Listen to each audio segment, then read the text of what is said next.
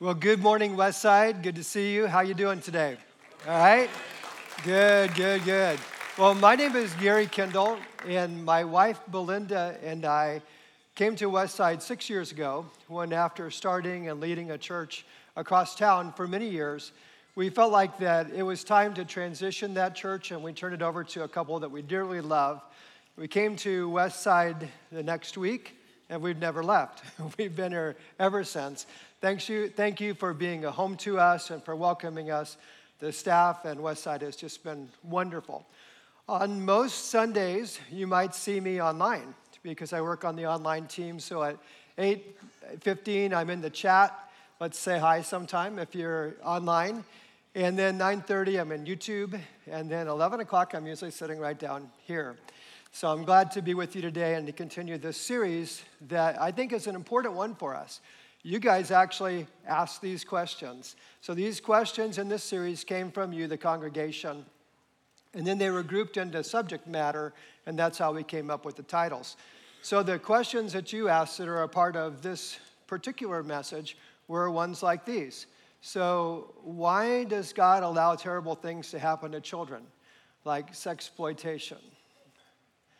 Or why in the Bible, when the rape of Tamar, a daughter of David, was mentioned, David never actually addressed it. Does that mean that God cares or he doesn't?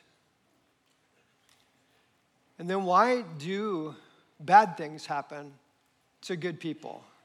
Well, that's some, some heavy lifting, right?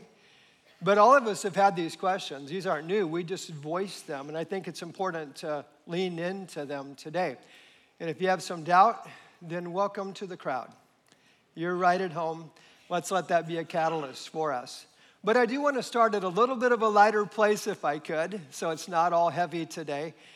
How many of you ever seen this book, Alexander and the Terrible, Horrible, No Good, Very Bad Day? Have you seen that book? okay, some of you moms have read that book in your home.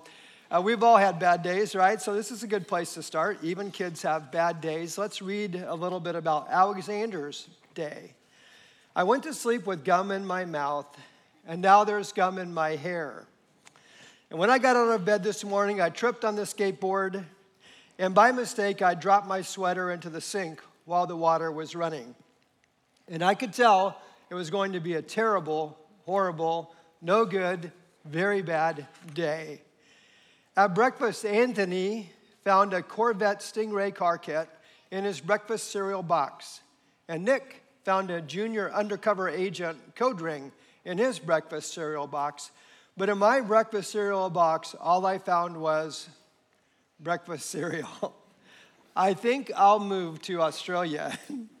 well, his day goes from bad to worse, and you can almost guess what could happen in between, but I'm going to skip to the end at night. He said, I went to bed, and Nick, Nick took back the pillow that he said I could keep, and the Mickey Mouse nightlight burned out and I bit my tongue. The cat wants to sleep with Anthony, not me. By the way, I think that would be a good thing. I'm, I'm not a cat person. That was one thing that went right that day.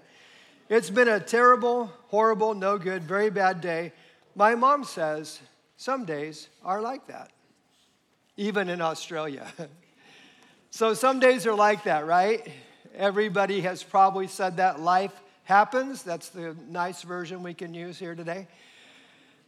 And do, do we have a better explanation than some days are like that? I'd like to lean into that today because every one of us has experienced hard days. In fact, as I was reading that, you were probably thinking, wow, that would be a tame day in the world I live in. Wait till I tell you about my horrible, terrible, no good, very day. Right. I get you. So let's start with this place that life is hard. That's our reality. And the Bible says in Matthew 5 45 that the rain falls on the just and the unjust. All of us experience difficult times. Job, who was very familiar with hard times, said this Man is born for trouble as surely as the sparks fly upward from a fire. So, this is the life that we live. We're all familiar with that. But why? Why is it like that? So, why, if God is a good God, does He allow such pain in this beautiful world we live in. We live in a world that has beauty and pain. It has good and it has bad. They're all mixed together, and we all experience both in that. Jesus said this about this world. He said, In this world, you will have trouble. He didn't say you might or occasionally, he said you will. You will have trouble. But be of good cheer, I've overcome the world. So there's a ray of sunlight. We can be of good cheer that the world's like this. But how? How do, how, are we, how do we have good cheer when the world's like this? I think we need some kind of framework, right, to work with so that we aren't just always wondering what's coming at us next and why is it the way it is. But I do want to say today that if you're coming in here with some skepticism, coming in here with some question, coming in here with some doubt, then welcome to the crowd. That's a good place to be. Let's harness that today and lean into it and actually let that be a catalyst for finding some better answers. I'm not just going to say to you today that we just exercise faith. Faith is a good thing and it's an important thing, but faith and reason, faith and truth together make us even stronger. So that's, that's where we're headed today. And as we head into this, I'll tell you that in my own experience, this is not just theory. So I'm not speaking to you today out of like a professor might to, to talk about the, why the world's the way it is on a classroom. My story is that my wife, Belinda, and I were blessed with, with four beautiful children two boys and two girls. And we pastored a church across town. Life was good, things were going well, our dreams were coming true. And the fourth girl, Megan, was like icing on the cake for us. Like she, she was just smiles and laughter and fun. And it was like our family was perfectly balanced out because we had two boys and then two girls, so they were, they were even. Megan was a kind of little baby that was mischievous. And when she was, could barely walk and was only two years old, she would come up to the breakfast table and she would take the chewy vitamin from her four year old brother, Luke, and run away cackling because poor Luke, at four years old, he's not sure if it's legal to actually go tackle his little sister and take his vitamin back or not. So he's in a dilemma. But this is the, uh, the joy that we were having at that time in our life. However, when Megan was 21 months old, she came down with a, a bad cold, we thought. We took her to the doctor. The doctor said, She's going to be fine. And um, I went off to speak in Clinton, Missouri to another church. It was a Saturday night. On Saturday morning, my wife Belinda went into her bedroom and found Megan dead in her crib. Overnight, she had died of viral pneumonia. So her little lungs, which are about the size of a, a hand, had filled up with fluid overnight. So Belinda was getting the kids ready for church on a Sunday morning, and she's got a six year old and a four year old and an eight year old, and she has a daughter that's died. And she calls me frantically and just yells my name into the phone and says, Megan's died.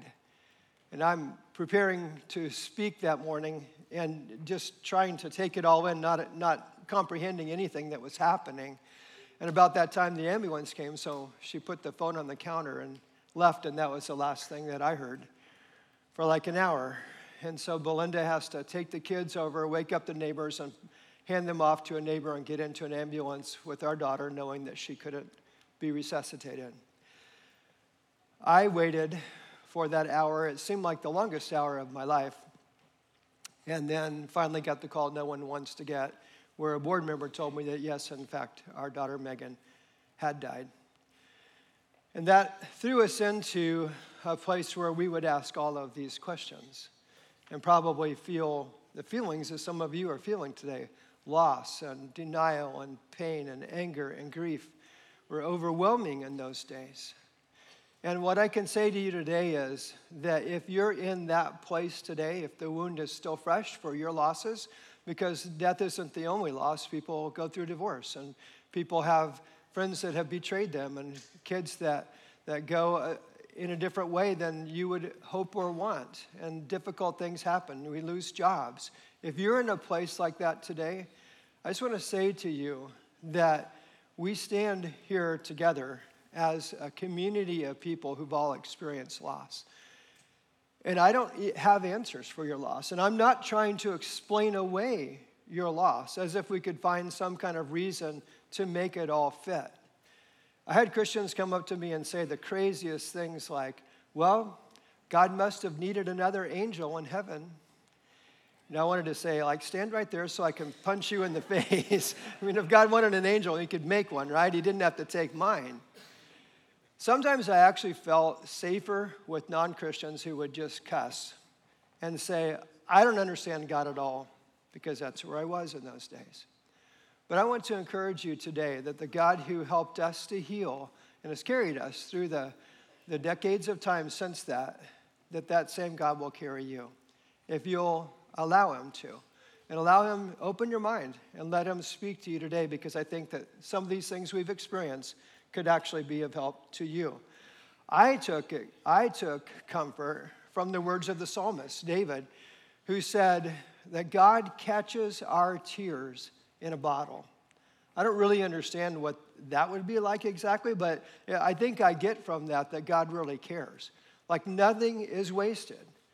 Like he understands and will redeem our losses and stand with us through all the pain that we go through. He catches our tears, tears in a bottle. I take comfort from Jesus' actions when he went to Mary and Martha after they lost their brother Lazarus. Because when Lazarus died, Jesus went to them. With Mary, he kind of debated because she had some questions. I mean, with Martha, sorry. With Martha, she just cried and Jesus wept. Shortest verse in the Bible, but maybe it says the most. Jesus wept. And then when he went to the tomb of Lazarus, it says he was moved with great compassion. So just know that Jesus is moved by your loss and he weeps with those who weep. But we do need to talk about these things. I'll never forget my neighbor, John, walking down the street. We had known each other for years, but right after Megan died, John walked down the street, knocked on my door. When I invited him inside, he came in and he just put his arms around me and he said, You just joined the club no one wants to join. I was a bit perplexed. And then he said, My daughter died too. She was five years old. We had known each other for years. I, he had never told me that story. And in that moment, I knew that he knew, and his arms around me were exactly what I needed. Sometimes we don't have to have words, but we do need someone to stand with us. And I love Westside's invitation to us for support groups, grief groups, recovery groups, divorce groups. There's lots of opportunities for you to allow someone to stand with you and put their arms around you and say, I care. Because there are a lot of difficult things that happen in this life. Why, why is it that a drunk gets drunk and drives and then kills a homecoming queen on the very night that she's crowned? Have you heard stories like that? It happens in our world. You know, why, why is it that a storm like Hilary slams into California and does $9 billion worth of damage? The loss of life and property was historic. Now, I know some of you are thinking political thoughts, so just come back. Randy's going to address that in two weeks. He'll probably be using the word aardvark a lot. If you don't know what that means, you just have to come. But why do things like this happen? Because we could say, that, well, you know, I understand some, but not others. Why is it that there are sex traffickers? Maybe you've seen the movie uh, The Sound of Freedom, starring Jim Caviezel, and you've, I recommend the movie, but I will tell you that if you go while you're there, you'll probably have this pit in your stomach and find yourself holding your breath. But the sad news is it isn't only in South America that sex trafficking takes place. Kansas City's number three in the nation in sex trafficking. So, what do we do about all of these questions?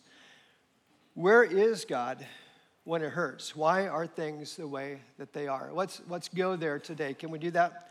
Let's start, first of all, in this process of attempting to understand with God's original design.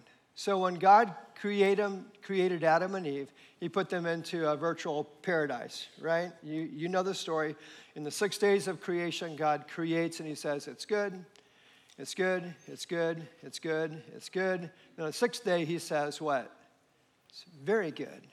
So everything that Adam and Eve could want, everything that humanity could want was there. Even in the evening, then God came in the cool of the evening and he was in communion or fellowship with man. This is what God always wanted the ability to be in relationship with his children.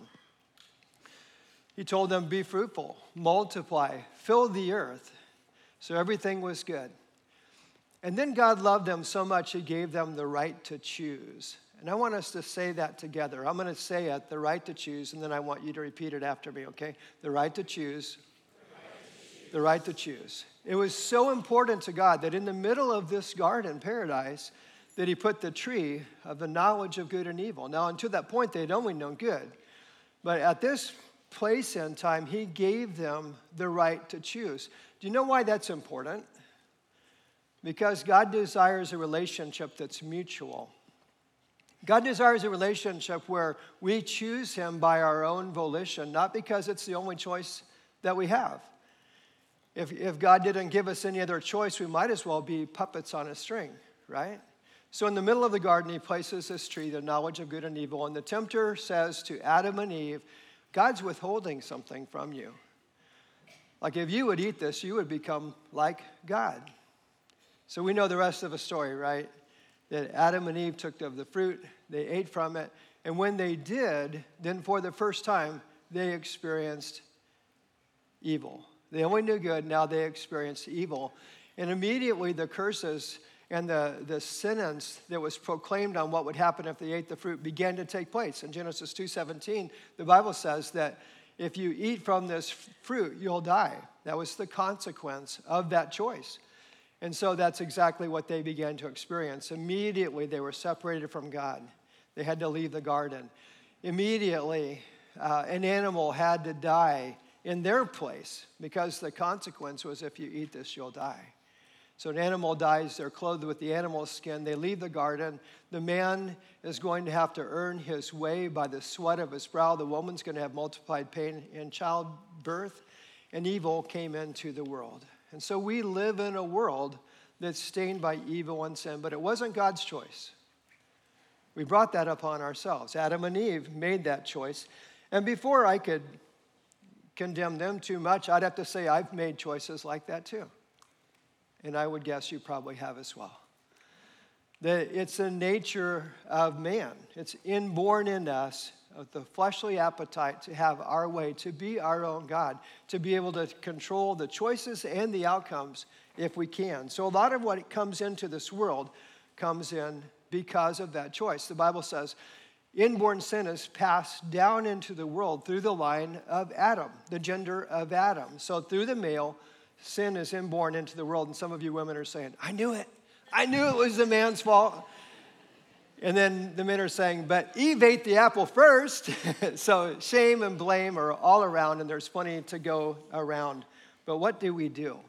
Romans 8:28 describes this world pretty accurately, I think, when it says that even the earth groans because of this sin-stained world. So we could safely say a lot of the evil that comes into our world comes because of sin, sinful choices that people make, and the consequences of that. Hurting people hurt people.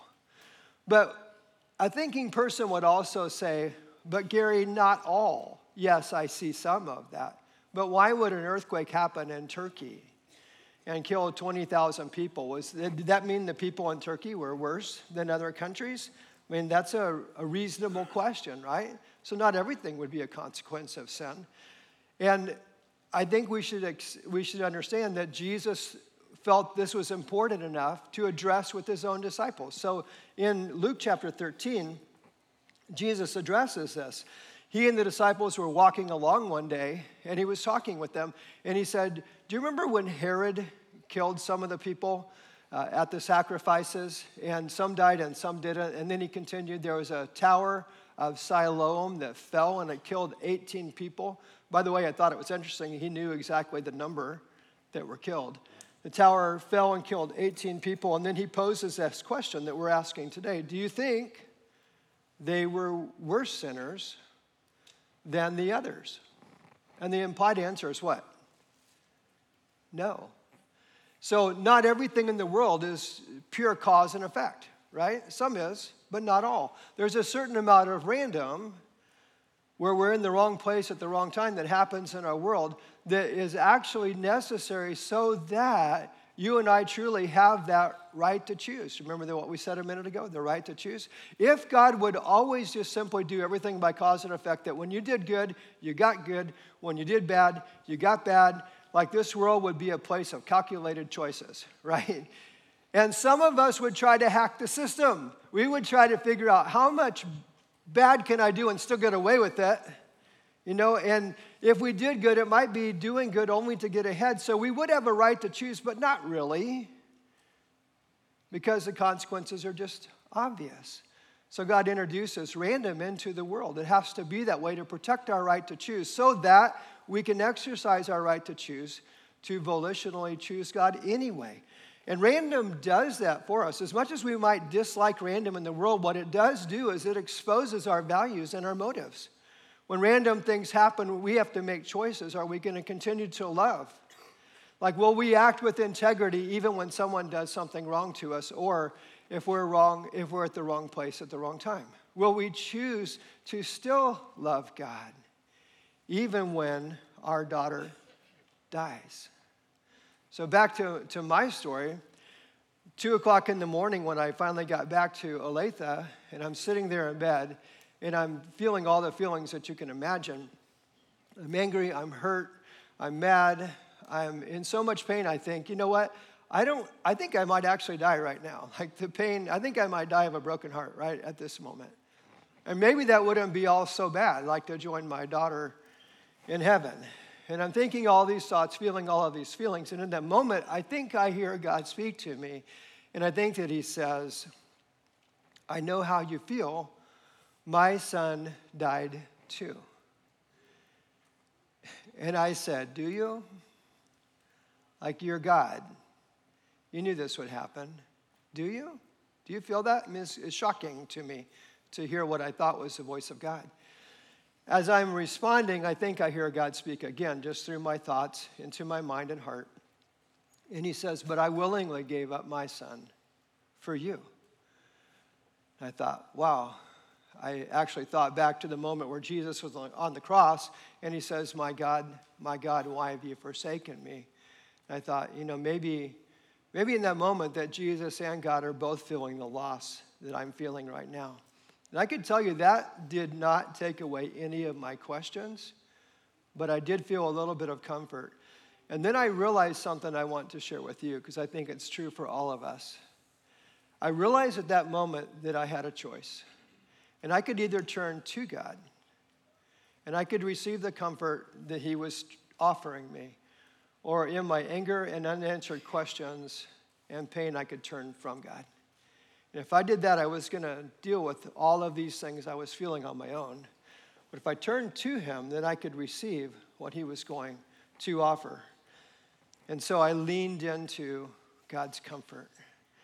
And if today you're in a place like that, I encourage you lean into God's comfort. The Savior that walks towards you to comfort you walks with nail pierced hands towards you. He does understand.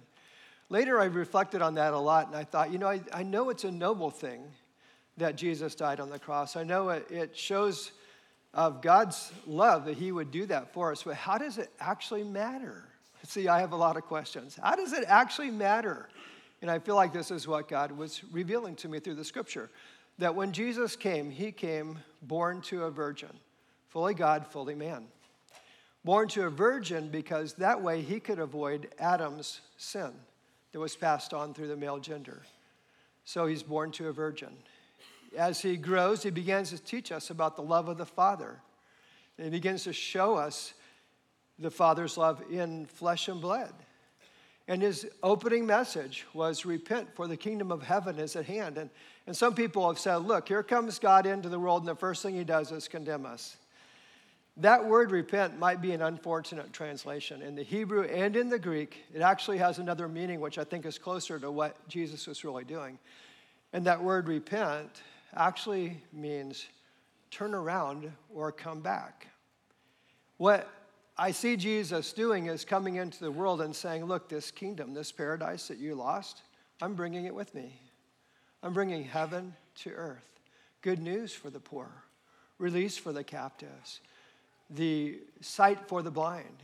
The lame would leap for joy. Those who are mourning or lost uh, have, are dancing. And he's bringing this kingdom back, saying, Turn around and come back. Everything that you've lost, like I'm bringing it back to you, restoring it. Just come back and receive the kingdom.